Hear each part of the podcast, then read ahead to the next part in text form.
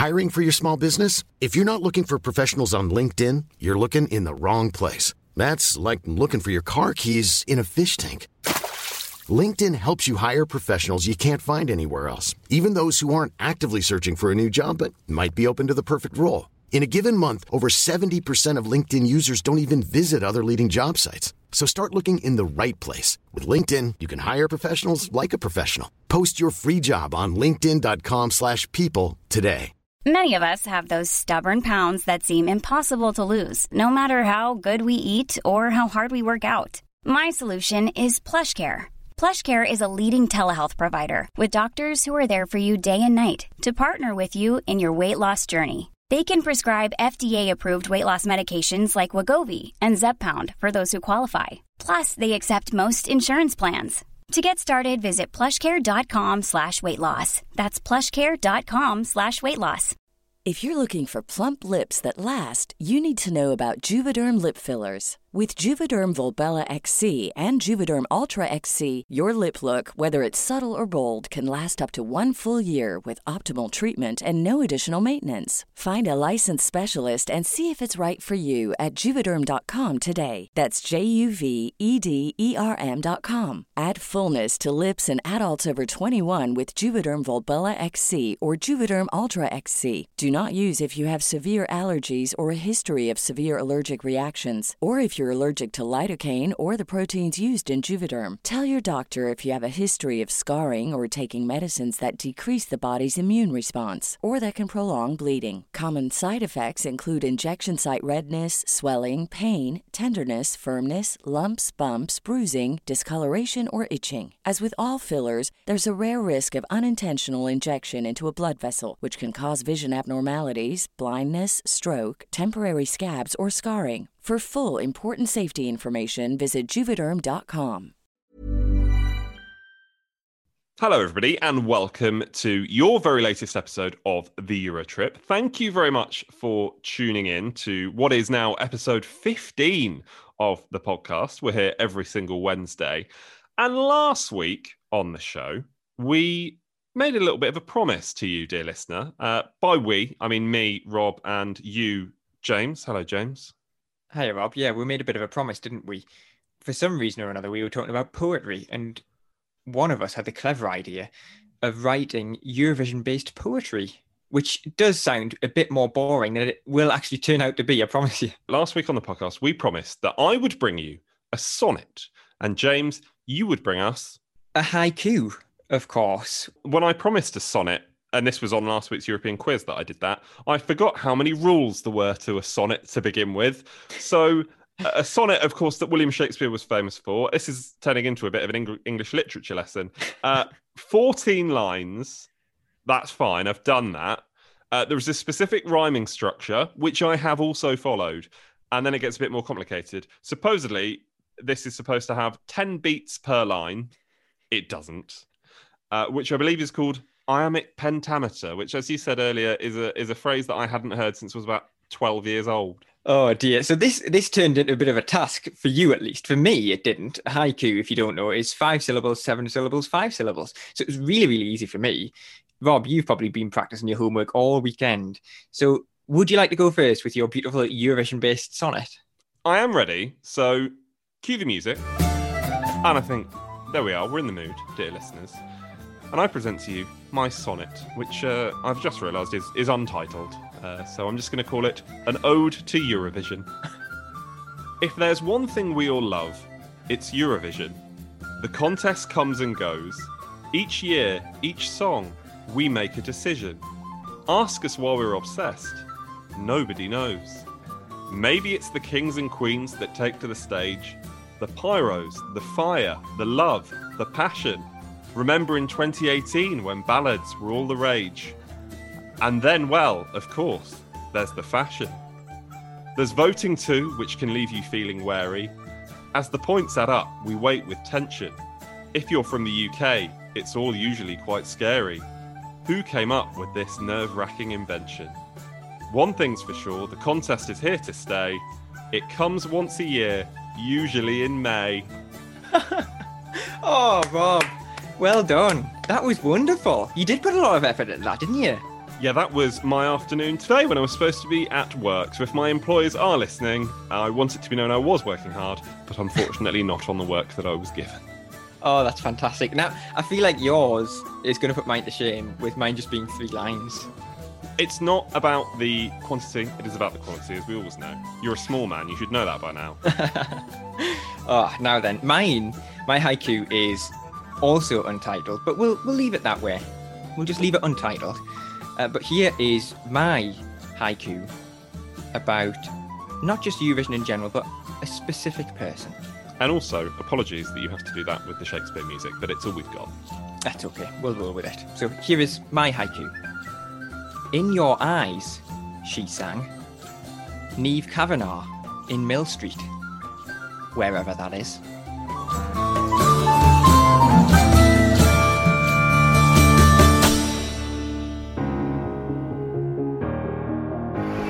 The danse macabre begin.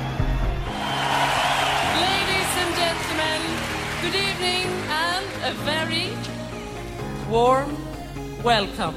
I know the only one show in the world that combines it all singing, music, dancing, traditional and ethnic styles. It's massive. It's twice the Super Bowl. It's like 200 million people. When we reach the end of the show in approximately three to eight hours, we will have a new champion. Now let's get to it.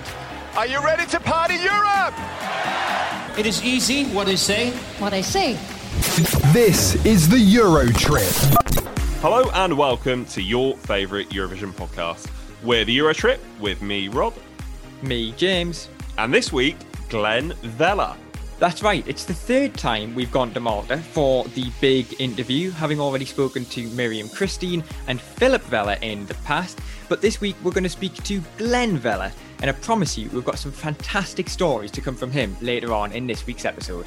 Yeah, if you can't quite place the name, Glen represented Malta in Eurovision 2011 in Dusseldorf. As James said, he's got some great stories from his time in Dusseldorf. Also, some great stories about his eventual journey to Eurovision because he was trying for a long, long time before he finally got the ticket to represent Malta. And I really caught Glen in a bit of a feisty mood, actually. He was. He was uh, keen to talk about a number of different subjects, including that controversial rule about live vocals that we spoke about on last week's podcast. And he had this message for the organisers of Eurovision. To be honest, I like it if it has to be done with orchestra. Since orchestra's not there, at least, at least, we will have the vo- all vocals live. You know? So, EBU, wake up.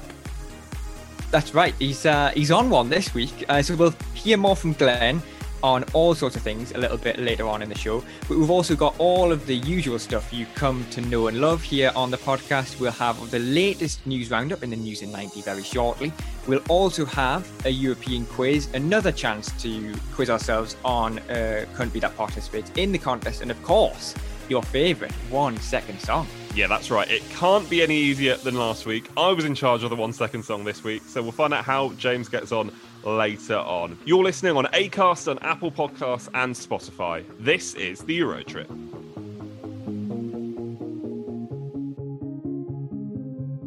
So you are listening to the Eurotrip. Thank you very much for joining us on this week's episode. And thank you if you are a brand new listener as well, whether you've found us through a friend or perhaps on Twitter, because over the weekend we had a fantastic Twitter thread about Eurovision artists looking like some other things, didn't we, Rob? Yeah, I think this was uh, this was one of your creations, wasn't it? I'm not that I want to remove any responsibility from myself for this, but you uh, put together a lovely little thread which people can still see on uh, at Eurotrip podcast, which was uh, Eurovision artists as fast food chains. I just think we just needed to get a bit of color on the Twitter account, a little bit more creativity, and I put far too much effort into that, more effort than I've ever put into any of these episodes of the podcast. What do you think? What do you really think Dorados looked like Burger King? D- uh, Dorados' Burger King was my favourite. Uh, Bucks Fizz's Subway, also an excellent one. Uh, but we will ask uh, what the favourite was of uh, also joining us for the news in 90, Eurovoix's editor in chief, Anthony Granger. Anthony, hello. How are you both? Very good, thank you. Now, to important business, which was your favourite off of the Eurovision artists as fast food chains thread? I think it has to be Hera Bjork as Pret a Manger. I bet you that's never crossed your mind before, has it? No, I can't say that. uh, When I, when I was sat there scrolling through my phone on the weekend and that popped up, I did sort of go, "Is this a plea for help?" And which of you put that out? um, so I'm glad I now know, James. Do you need someone to talk to? I feel like I do, yeah. Or either that or a brand new hobby, because clearly I shouldn't be spending my time doing that, should I? No, definitely not. I mean, who knows what threads might pop up? But yeah, uh, as we said, we're always doing stupid stuff. Maybe not quite as stupid as that on the Twitter account. So make sure you find us. We're at Eurotrip Podcast on there. Uh, we're also on Instagram as well. But as we mentioned, Anthony is here to join us for the news in 90, your little bite sized chunk of Eurovision news in 90 seconds. Anthony, how are we looking news wise this week? Junior Eurovision is uh, approaching quickly. I I think I've got enough to talk about. I'm worried that I may run out of time. I have my notes prepped, um, so uh, fingers crossed I get it all covered in time. Very good. James, are you happy to take time duties this week?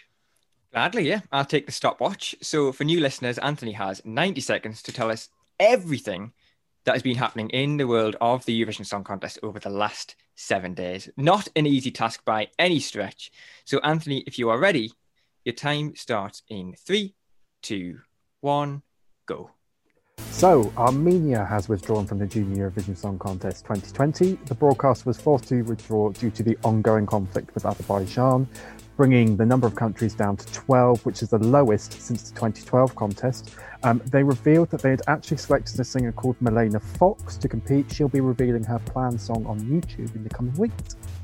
Over the weekend, new details were revealed about the American Song Contest. So each state will be having a local selection with at least three songs in the running. Method of selection hasn't been determined yet, but it'll probably be via either app voting, social media, or a local TV station. Once each state has held its, held its elections, uh, there'll be between five and ten qualifying shows to determine 20 fin- uh, semi-finalists. Two semi-finals will be held with 10 songs each, each with five making it from each show final. And the broadcast that will be airing the competition will be announced this month. Israel decided to change its elections uh, process, having already uh, received all of its songs. Having originally planned a 16 song, three show selection, only 10 songs will now be competing. The selection now will now be held fully online with 10 songs uh, being voted on by the public in the first round. Two songs will go through from the public, one will be chosen by a jury. The winning song will be revealed in a show in late January or early February. In Estonia, 156 songs have been submitted to compete in Eesti Laul. The songs are set to be revealed on November 11th and 12th. The selection is being held entirely in Tallinn due to COVID. Uh, ERR Studios will And be. that is Ah. all of your time. We won't find out exactly what's going on in Estonia. They can look it up on uvar.com if they want to find out all about that. We've got to choose something to talk about in a bit more detail. Great to hear some more news as well coming out of um, the USA about the American Song Contest. Let's hope when it comes to it, they're a bit faster at counting the votes than they are for uh, an election. Uh, but Rob, are we going to talk a bit more about Junior Eurovision because we are only a couple of weeks away now? Yeah, let's talk about Junior Eurovision. But actually, having said, you know, normally me and you then have to decide on something that Anthony is then going to talk to us about in more detail. I want to talk about the Junior Eurovision Battle of the Best. Now, this is something that is currently running on the Eurovoix Moments Twitter account. Just explain for us, Anthony, what the Eurovoix Moments Twitter is, is, is used for. So the Eurovoix Moments Twitter is more of our sort of fun side, there's loads of polls, random questions. We just want to hear your thoughts and sort of interact with you a bit more. It's a place to have a little bit of fun. So, with that in mind, what is currently happening? So Junior Eurovision Battle of the Best is the we are aiming to find the best Junior Eurovision song. So at the minute, uh, we are holding a load of national selections. Um, so up to four songs from a, each country are currently vying it out on Twitter polls to be selected as that country's best entry. After that, they'll go into a series of heats with three countries each. The winner of each heat then goes through into some quarterfinals. From the quarterfinals, the winners go into the semi-finals, and then we will hold two polls one to decide third and fourth, and then one to decide the best junior Eurovision song. It sounds like, James, the World Cup of Junior Eurovision. That's what it sounds like. It does. It's great fun. Always fantastic to get the fans involved in these Twitter votes and all that sort of thing. Uh, Anthony, if you were to have a guess straight away, do you have an idea? Is there a song that stands out for you that the fans are just going to jump all over because they love it so, so much? Because for me, 2020 is the first time I've ever watched the Junior Eurovision Song Contest. So is there a song that I've missed out on that the fans are just going to love so, so much? That is such a hard question. Um, I'm thinking it's probably going to be either superhero from last year's the Poland's winner, maybe one of the Maltese winners. If not, uh, if the Spanish find the pole, it's going to be a Spanish entry. Um, so yeah, we'll wait and see. So, if you've got an opinion on what you think the best junior Eurovision song is of all time, don't forget to head over to Eurovoix Moment on Twitter to cast your vote. But now it is time for this week's one second song. Which means that you, sir, have to disappear. And as I can talk to you now, dear listeners, I can see that James has removed his headphones. So there's no cheating on this week's podcast. Uh, and seeing as James has removed his headphones, Anthony, we can talk about how ridiculously easy last week's one second song was. What on earth was he playing at? Taken by a Stranger is one of those with a very obvious opening. Yeah, there is literally nothing else like it from the past decade. So um, I'm quite shocked at, at how badly he did on that one. Yeah, God love him. Uh, safe to say, I've not been as lenient on him this week, as both you and the listeners will now find out. So, for all of you at home and Anthony for you, here is this week's one second song. I am completely stumped. Either it is blindingly obvious, or I'm being really thick and it's just completely. I, I'm. I don't know on that one. I think that's genuinely the most challenging song so far. Oh, you heard it here first, everybody. Well, if you are listening at home and you think, I think I know what that is, stay tuned to the very end because we will, of course, reveal it once James has had his guess. Uh, but Anthony, thank you for joining us once again. And just a reminder if people want to find all of the latest news with Eurovoix, where do they go? You can go to at Eurovoix on Twitter or like us on Facebook. Thank you as ever for having me. This is the Euro Trip. When you aren't listening, you can find us on social media. We're at Eurotrip Podcast, warming you up for the Eurovision Song Contest. So big thanks to Anthony there for joining us for the news in 90. You've just heard his guess for this week's one second song. I've not heard his guess. I've not even heard this week's one second song. I'll hear it a little bit later on. But as I usually am, I'm very nervous because I've never normally got a clue. And what were Anthony's passing words to you off uh, off the recording earlier on? He said to you, He said five words. I think, James, you won't have a chance. Which I think is six, six. words. Yeah. that's has never been your strong point, as has guessing the one second song.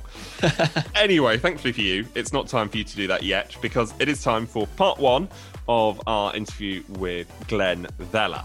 Now, Glen represented Malta at Eurovision in Dusseldorf in 2011 and agonizingly missed out on the grand final by a single point. You can just imagine it, can't you? That scene in the green room, you must have been absolutely devastated.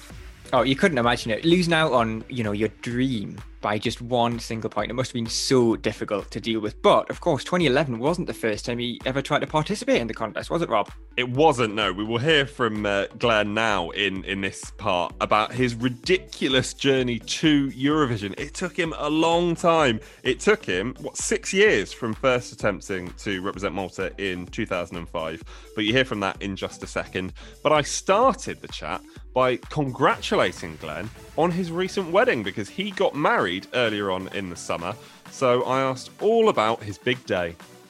It was fantastic. Okay, in Malta, um, during uh, two weeks before we were supposed to get married, um, in Malta we had a lot of restrictions, and you know these we are used to have a upstanding um, reception in Malta. Um, so we had to literally change everything in two weeks, and we had to do um, a sitting down dinner, which eventually I really, really liked. It's not in our culture to do it, to be honest, but it is very nice to have a sitting down with the very close ones, you know. So we really enjoyed it. Actually, it was so emotional, I must say.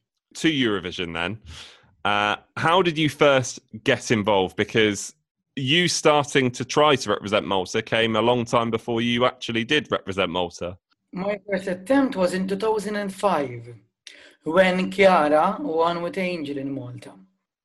That was my first attempt. And then I, I, I didn't participate again. It was like, I think, two or three years. And then I, I went back in 2007 or 8. And I returned with a duet with Pamela Bezzina. then entered with a, with a group of five. Um, we called ourselves Q for quintet. And then after that year, I took part as a soloist and played second. And then my year 2011. What was it in 2005 that that that meant that you you know what led to you trying to represent Malta in the first place? Have you always You liked what? Eurovision? Mm, In Malta, especially those days, even nowadays, because Eurovision in Malta, it's something like we take it very seriously. But back to those days, it was like the only thing that a singer in Malta um, can kind can participate or can do. That that was the only one. I always aim high, you know, in life. So um, then I applied, and to be honest, it wasn't my first like I applied the first time, 2005, and I went through. I think I tried two years before that that year, which I submitted a song. I didn't make it to the finals. So, but then the big year comes in 2011. Can you remember? Can you remember when you first heard the song "One Life" that you eventually went to Eurovision with? What did you think of it when you first heard it? I didn't hear the song like I wanted to compose and I heard the song.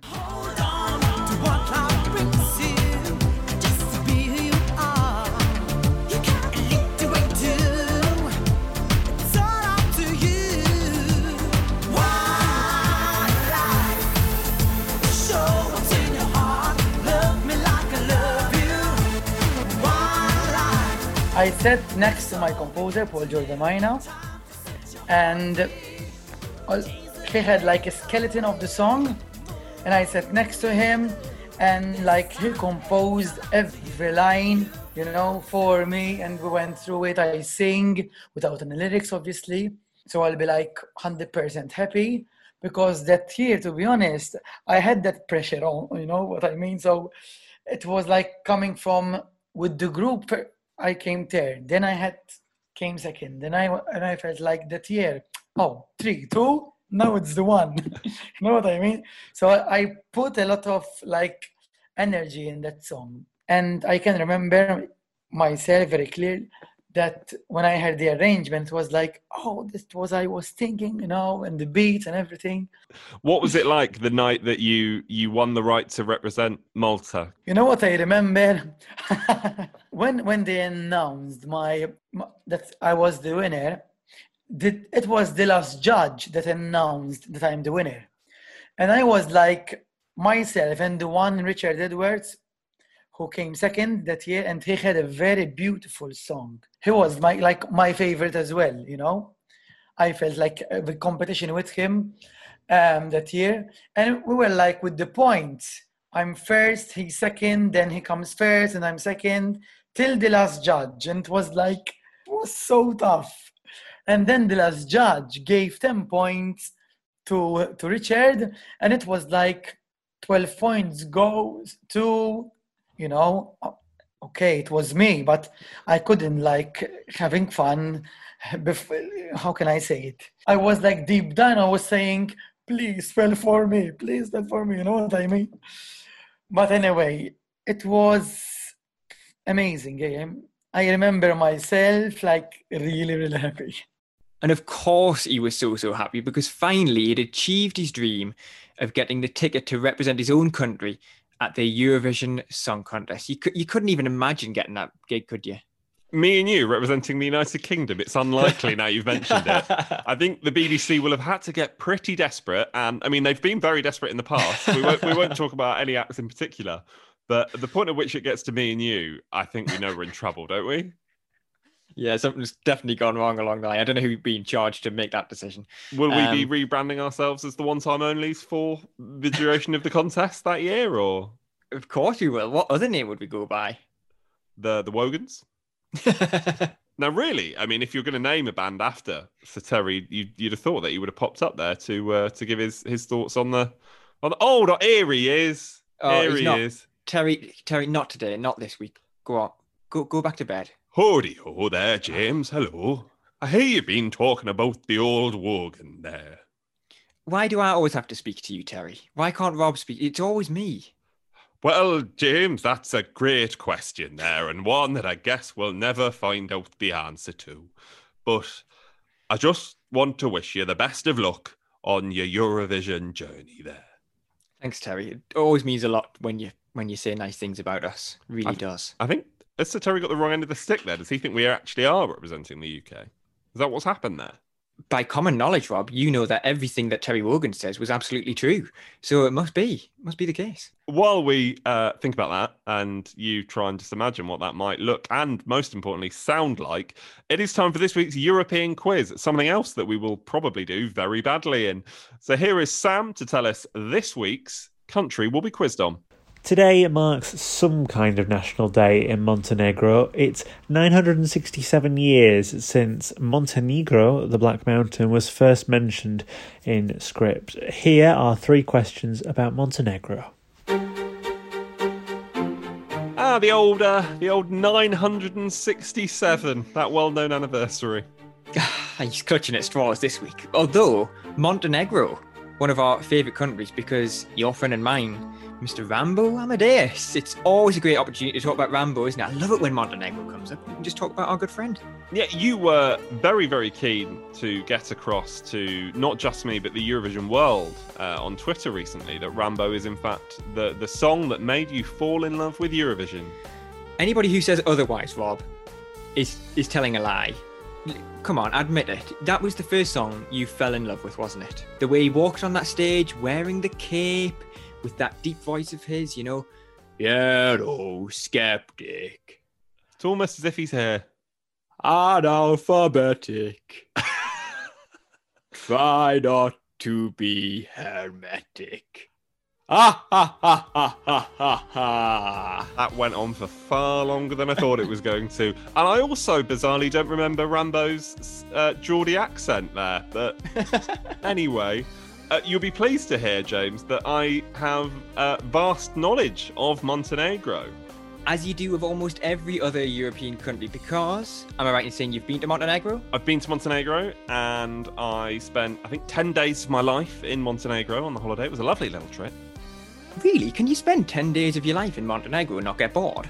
Well, James, let me tell you about that trip because Montenegro is very beautiful and I would go again. But there were two things that happened while I was there.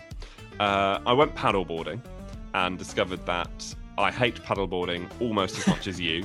I absolutely despise it. It's one of the worst, most stressful things I have ever done in my life. So much so that we were supposed to be on a paddleboarding like excursion, which was supposed to take six hours.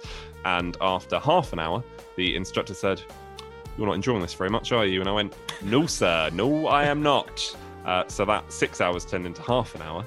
And then after that, later on that day, in fact, I then got the worst food poisoning I have ever had in my life Oh, and no. was stuck in my apartment for the next four days.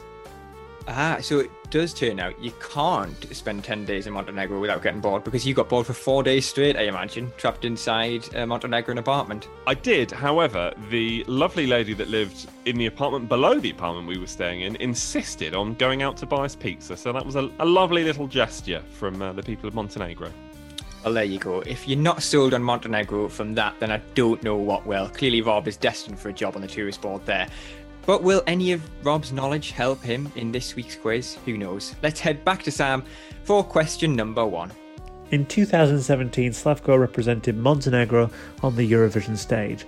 Who was his second ever Instagram photo with in 2013?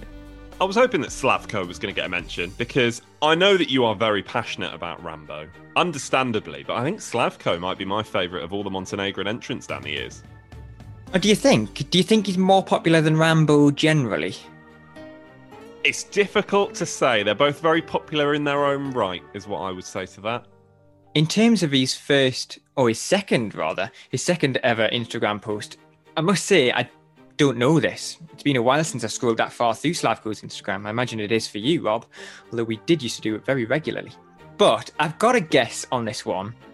Either I've fallen for some ridiculous rumour, or it's true that Slavko was once in a relationship with um, Maria. S- How do you say her name again? Maria Sarajevic. Maria Serafievich. Why does it sound wrong every time I say it? Maria, who represented and won the Eurovision Song Contest for Serbia back in 2007.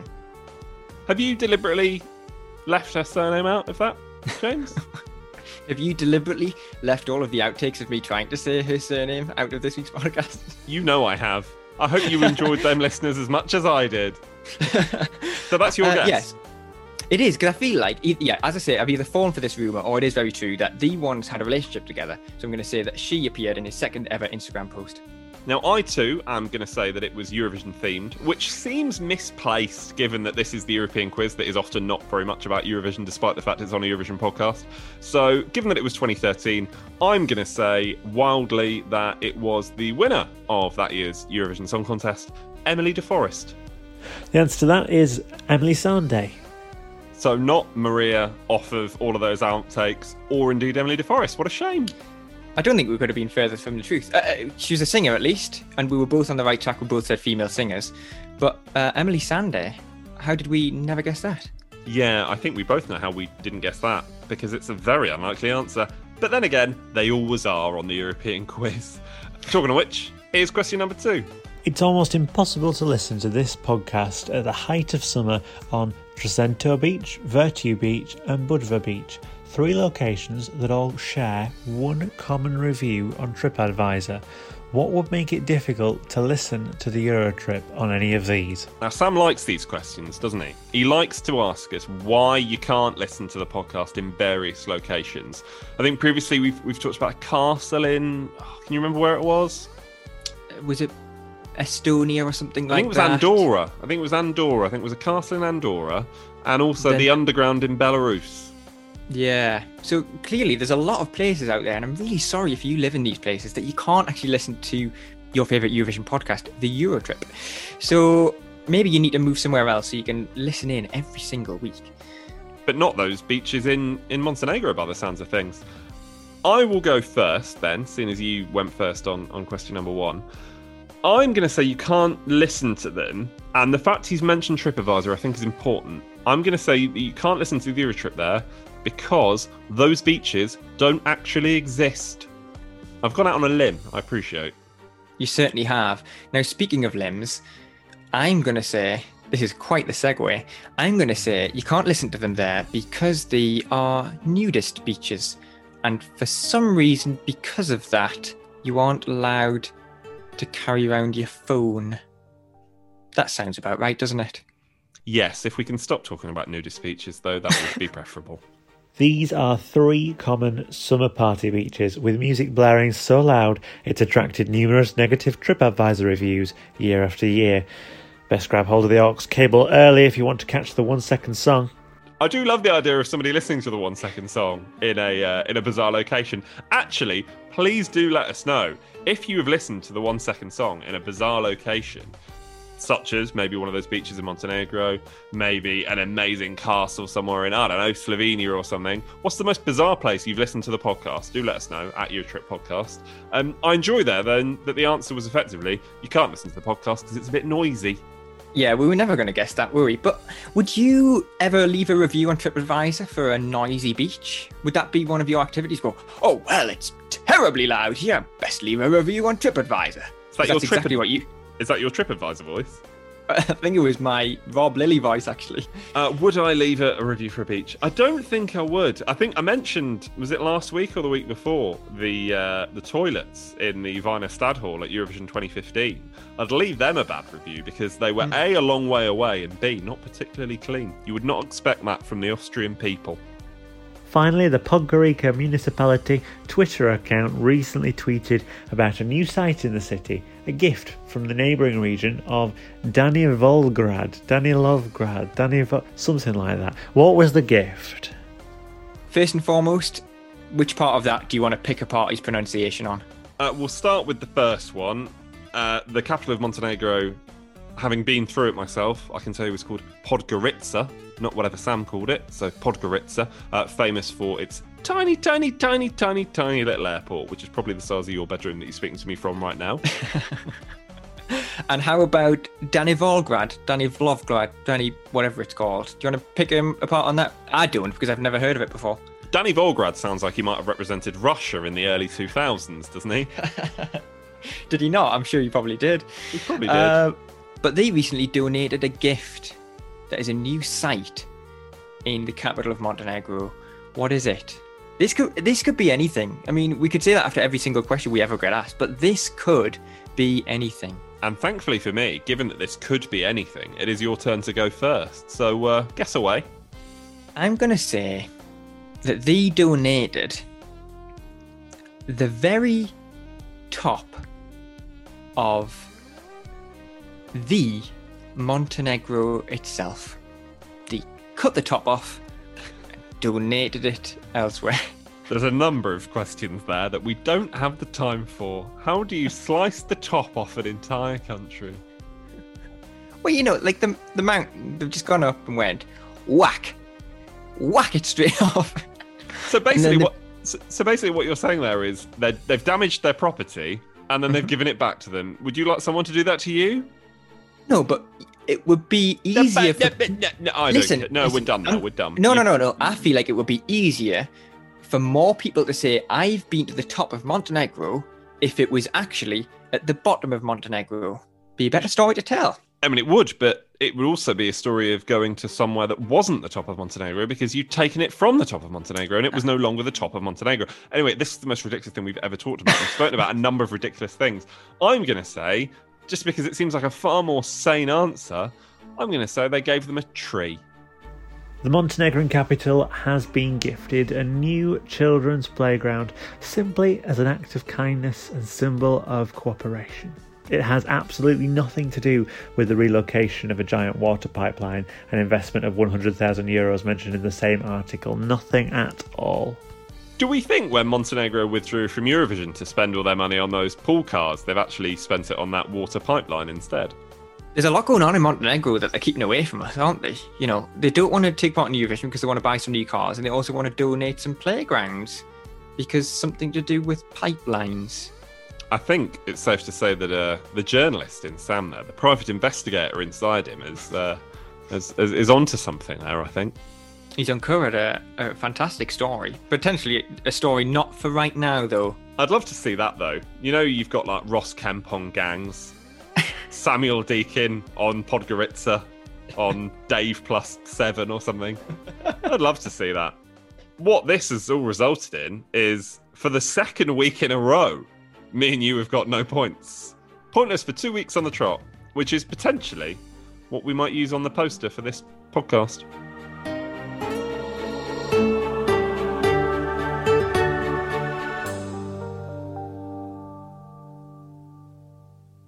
This is the Euro trip. Before we get back to the podcast, let me just tell you about this week's sponsor. If you're looking for support with your profile on social media, look no further than Emily's social media services. Whether you need somebody to manage your Twitter account, or perhaps you want to reach more people on Instagram, or even want a brand new logo designed to stand out from the crowd, Emily's social media services will be right for you. Emily is qualified in social media management and has been working in the digital marketing industry for the past three years. We've worked with Emily recently and she has really helped us with our presence online. So if you need support with your profiles online, search for Emily's social media services on Facebook and Instagram. Now let's get back to the show. This is the Euro trip. So this is the Euro Trip. Incidentally, you have just heard from the show sponsor. But if you are interested in sponsoring the podcast, do not hesitate to get in touch. We are at Eurotrip Podcast on Twitter. Just drop us a little DM, and uh, if you're talking money, I promise you, me and James will be very much all ears.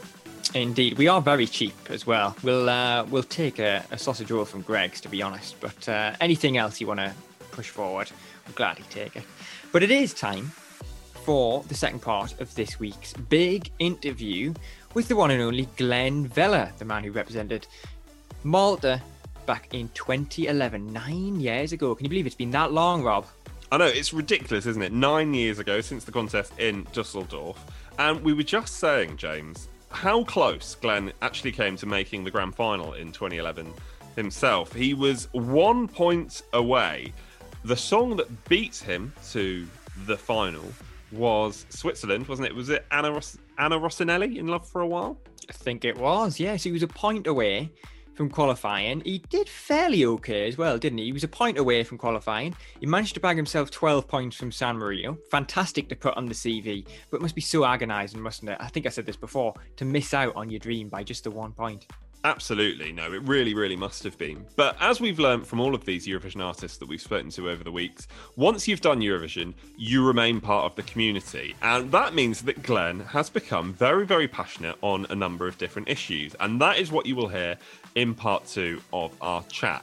In a little while, you will hear him talk about a subject that we spoke about on last week's podcast, which is that controversial uh, vocal rule. You don't have to have a live uh, backing vocal next year, that one coming in for 2021. But we started by talking about the Maltese national selection because for the last couple of years, Malta have not had their own national final. The winner of the X Factor has gone on to represent Malta. And that's something that Glen himself isn't a fan of.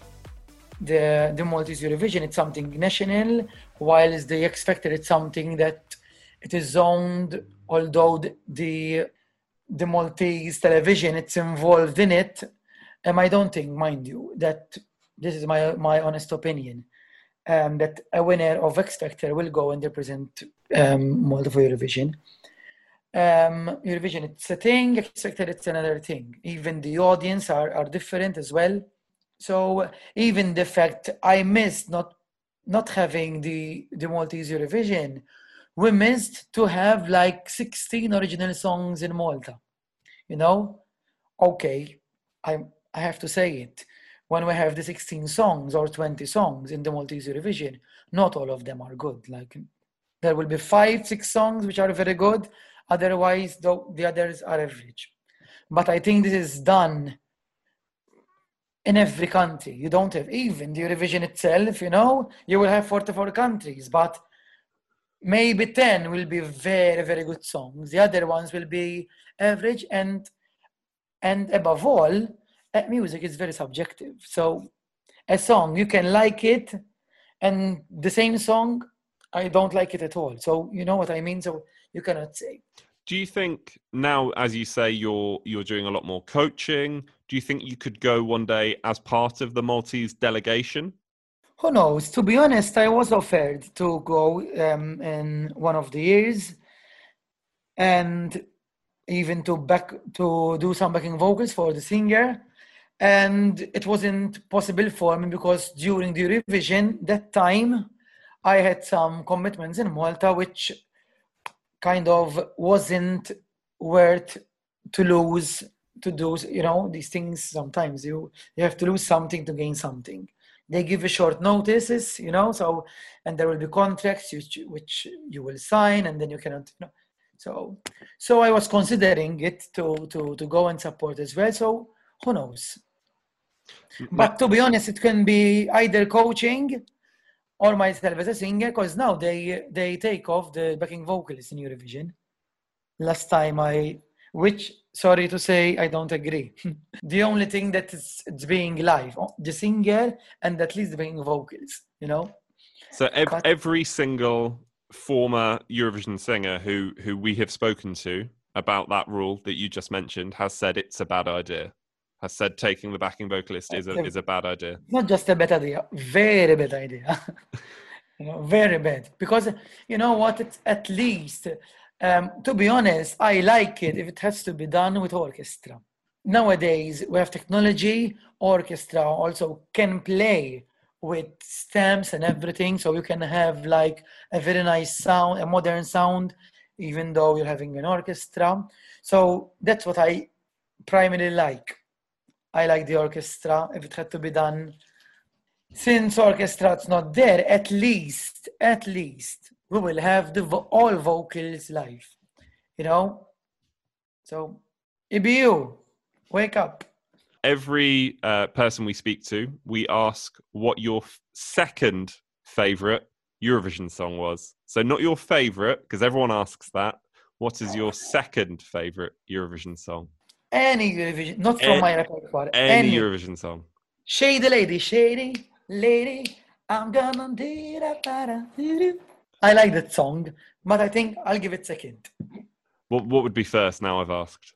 Uh, uh, first, there are quite a lot. Ay, ay, ay. Let me tell you something. If Sweden participated this year, it was one of my very favorite, even though they didn't participate. I think their song it's one will remain one of my really favorite ones in fact we myself and my husband now um, we use that song to enter our reception What Eurovision song would you have at your wedding reception, James? Because that sounds like an excellent idea. However, probably one that my girlfriend won't get on board with. You know what song I'd have at my wedding, Rob. Do you want to give us another little rendition? Yeah, no, skeptic.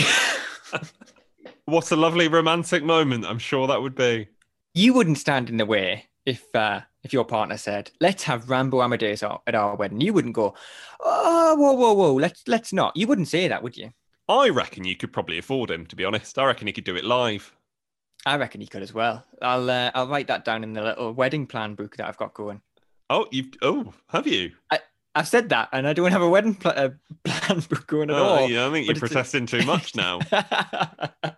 But we have to say thank you very much to Glen for joining us on this week's edition of the Eurotrip. Glen, of course, as we said, represented Malta in 2011. He missed out on the grand final by a point, but it's a song that will live on forever with the Eurovision fandom. So thank you very much to him. Talking of songs, James, that live on, or maybe they do not with the Eurovision fandom. It is the end of the show, and that only means one thing. It means it is time for this week's one second song. Before you even hear it, how are you feeling? Uh, I've gotten over it now. I just don't really, I don't really look forward to it. I just think let's let's get it on. I'm just going to take a random guess because I never know what it is. So it's just a just a fun game for me. I'm I'm not here for points. Just here for the participation. There's a better phrase than that, isn't there? It's the playing. It's the it's the taking part that counts, Rob. Yes, indeed. That was seamless. Well done. now, I was presented with a decision to make this week because I could have gone down the same route as you and thanked you for your generosity on last week's One Second Song. Which would be the fair thing to do, wouldn't it? It would be a nice gesture for you to give me an easy one as well. So presumably that's what you've done. If Anthony's guess is anything to go by, I think you might struggle. Anyway, he's already heard it. The listeners at home, you've already heard it. But James, this is your first chance to hear this week's One Second Song. Rob, I know it. I know it straight away. Now, I told you that Anthony initially struggled with it, didn't I?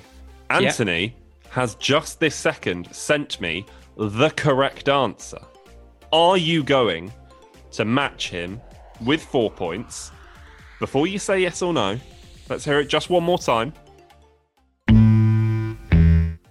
Yeah, I think I'm pretty confident. Four points may be a stretch because I think I'm going to struggle on the year, but the the artist, the title, and the country, yeah, nailed on. Three points in the bag, which is strange for me because I'm never confident. And there's only been two occasions where people have been confident.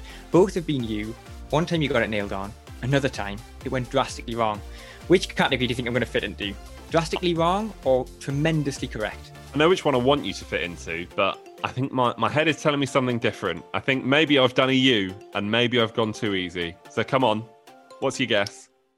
My guess is the United Kingdom, Lulu, Boom Banga Bang, 1969. Ah, he's only gone and got the full four. now we're talking. Check it out.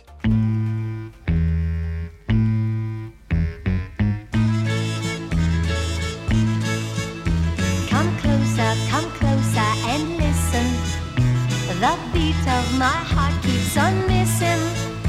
I notice it most when we're kissing. Come closer and love me tonight. That's right. Come closer and cuddle me tight. My heart goes boom, bang, a bang, boom, bang, a bang when you are near. Now, you said you weren't sure on the year, but you've got it nailed on. Of course, Lulu winning well, Lulu and everybody else, it seemed, that year winning the contest in 1969 with Boom Bang-a-Bang. You've done it, four points. That's two weeks in a row that me and you have both got the full four. We're getting too good at this, aren't we? Next week we're going to have to do the half second song, aren't we? Just to spice it up a little bit and make it a bit more difficult. Oh, I don't think we should do that. Given that it's me guessing next week, I definitely don't think that's something we should do. Uh, as I said, Anthony also got it bang on. He got four points. He said he wasn't sure whether it was Puppet on a String or Boom Bang-a-Bang, and then eventually went for Boom Bang-a-Bang, which was correct. I just thought we'd do things a bit differently this week. I thought we'd delve into Eurovision past because we do a lot of songs from the, the 2000s, but I thought we'd, we'd go way back. And I thought that would mean that you had no chance, but here we are. Sorry, Rob. You're going to have to up your game. No, actually, I was going to say up your game next time, but please don't. Keep them, keep them at that level. That's about my level. So if you d- keep doing them like that, that would be grand for me. That'd be grand. Well, let us know how you got on at home. Do let us know at Eurotrip Podcast on Twitter. We always love to hear your guesses for the one second song. Uh, Eurovision by Jazz is always very keen to guess the one second song on our Twitter. And you had a all over the shop with guesses for uh, Taken by a Stranger last week. So who knows how she'll get on this week, but I look forward to seeing her contribution on Twitter again too. But for us now, this is it. We're done, aren't we? This is episode 15 over and out. It certainly is. We are all done and dusted for this week. We will be back, of course, next Wednesday with a brand new episode of the Eurotrip. In the meantime, we will, of course, be over on Twitter and Instagram. If you want to get in touch with us to talk about anything to do with the podcast or Eurovision or anything at all, don't hesitate to get in touch on Twitter.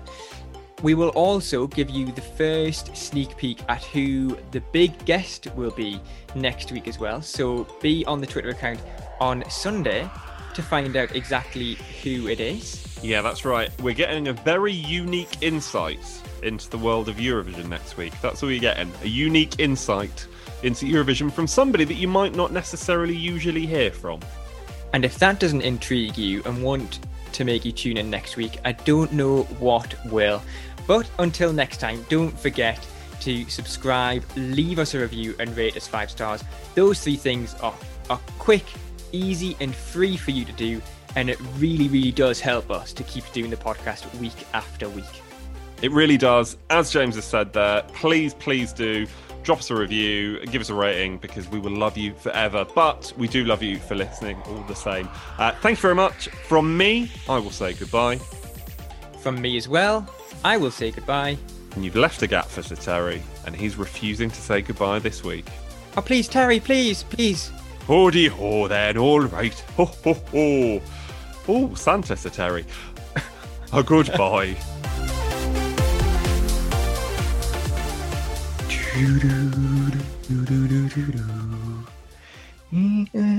One laugh. I can make you move. I can make you feel good. Right. Oh, fantastic. fantastic to have that as a recording. Also, I found last week that um, it was recording when you were singing um, Love Wave. You're taking over me. yeah. That one. Yeah. Want to get a chiseled look in the jawline? Sculpt and shape your jawline with added volume from Juvederm Volux XC. Juvederm Volux XC is an injectable gel specifically designed to be robust enough to improve moderate to severe loss of jawline definition. And it is the first and only hyaluronic acid filler approved for the jawline. Add volume to your jawline for a chiseled look with Juvederm Volux XC. For important safety information and to find a licensed specialist, visit juvederm.com. That's J U V E D E R M.com. Not for people with severe allergic reactions, allergies to lidocaine, or the proteins used in Juvederm. Common side effects include injection site redness, swelling, pain, tenderness, firmness, lumps, bumps, bruising, discoloration, or itching. There's a risk of unintentional injection into a blood vessel, which can cause vision abnormalities, blindness, stroke, temporary scabs, or scarring. Talk to a licensed specialist to find out if it's right for you. Visit juvederm.com. That's J U V E D E R M.com. Even when we're on a budget, we still deserve nice things. Quince is a place to scoop up stunning high end goods for 50 to 80% less than similar brands.